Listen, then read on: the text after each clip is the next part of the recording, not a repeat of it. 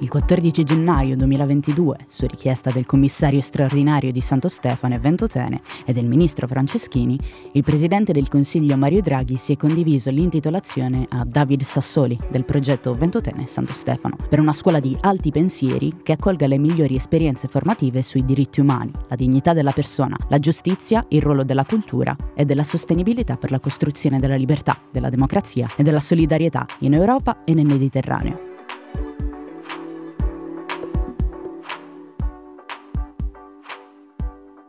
Il complesso di Santo Stefano rappresenta un monumento documento di statura europea che, facendo perno sul suo valore simbolico, può contribuire alla conoscenza e alla consapevolezza della rilevanza civile delle tematiche correlate a diritti umani, libertà politica, pensiero, d'espressione alle pene detentive, all'esclusione della pena di morte e della tortura e che, per raggiungere tali finalità, adotterà principi di sostenibilità, digitalizzazione e partecipazione dei cittadini.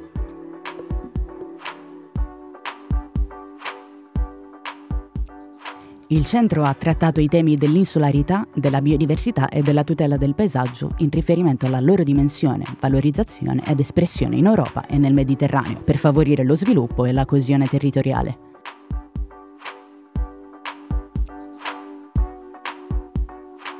Le attività proposte nei diversi spazi culturali dell'isola contribuiscono a diffondere e sviluppare le idee che hanno fondato l'Europa, ma anche a fornire un confronto continuo con quanto accade nel resto del mondo.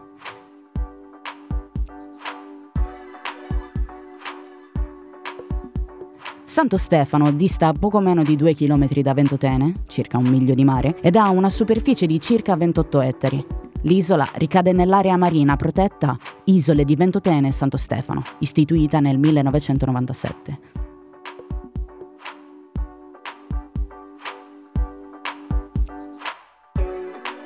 L'isola di Santo Stefano è arrivata in passato ad ospitare fino a 900 detenuti, a cui si devono aggiungere le guardie carcerarie, il personale amministrativo e dirigente, il medico, il cappellano, le famiglie dei coloni che coltivavano i terreni, tutti terrazzati e produttivi. Tra le strutture vanno annoverate le cucine, il forno, i laboratori manifatturieri e tra gli annessi la chiesa e il cimitero. Nonostante questo, l'isola non ha mai conosciuto per dimensioni, caratteristiche fisiche, posizione geografica e anche in particolare per l'evoluzione storica degli insegnamenti realizzati, uno sviluppo di comunità e si presenta oggi come un sito disabitato, privo di qualsivoglia tessuto e infrastruttura locale, oltre che di abitati e servizi in grado, allo stato attuale, di permettere i collegamenti, le attività umane, la residenza.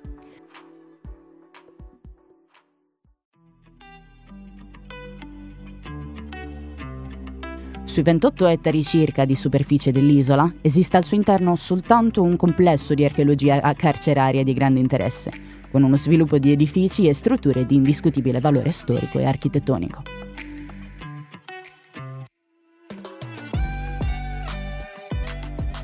Le vicende storiche di Santo Stefano sono state da sempre collegate da un cordone ombelicale a quelle dell'isola madre Ventotene, due isole a cui la natura, le rinotte dimensioni, la volontà degli uomini e la storia hanno affidato un particolare destino, quello di essere luoghi di segregazione e sofferenza.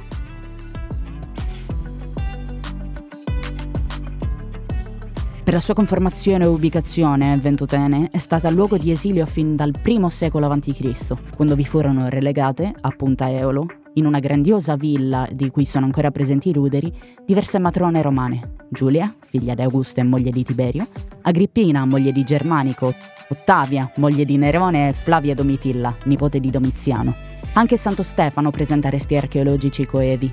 Durante il periodo medievale furono esiliati a Santo Stefano monaci e vescovi insubordinati al potere centrale, tanto che nel 1019 fu costruita una chiesetta alla quale venne affiancata una piccola prigione composta da 30 celle.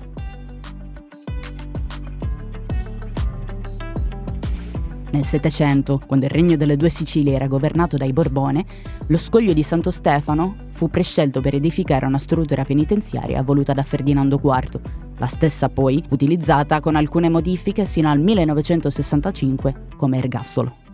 Santo Stefano e Ventotene continuano a essere utilizzate dai Savoie e dal regime fascista come luogo di confino coatto ed esilio,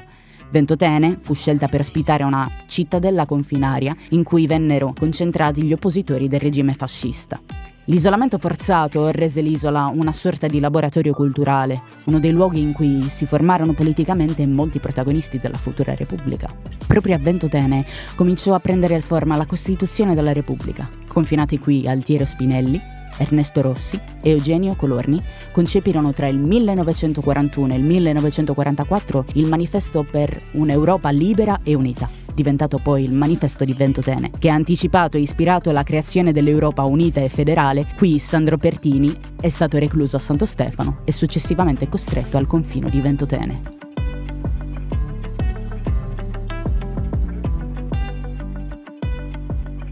Il progetto culturale, concepito per il recupero e la valorizzazione dell'isola e del carcere di Santo Stefano, e in particolare il percorso espositivo museale, coniuga l'offerta storico-antropologica con quella ambientale e naturalistica, e raccordarsi in forma proattiva e complementare all'offerta culturale di Ventotene, al fine di integrarla e potenziarla.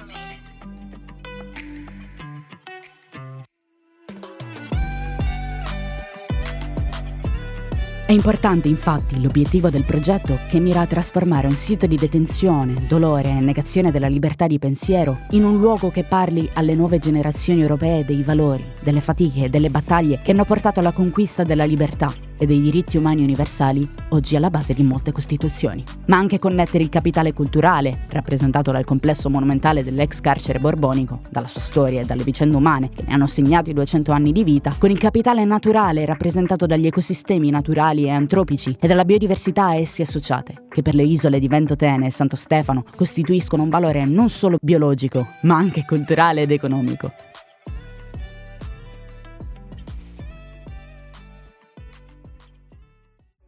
Il sito è un luogo importante nella storia nazionale e europea, un emblema dei diritti civili negati all'umanità, nella convinzione che è un luogo simbolico della memoria collettiva italiana e del processo di formazione dell'identità nazionale ed europea.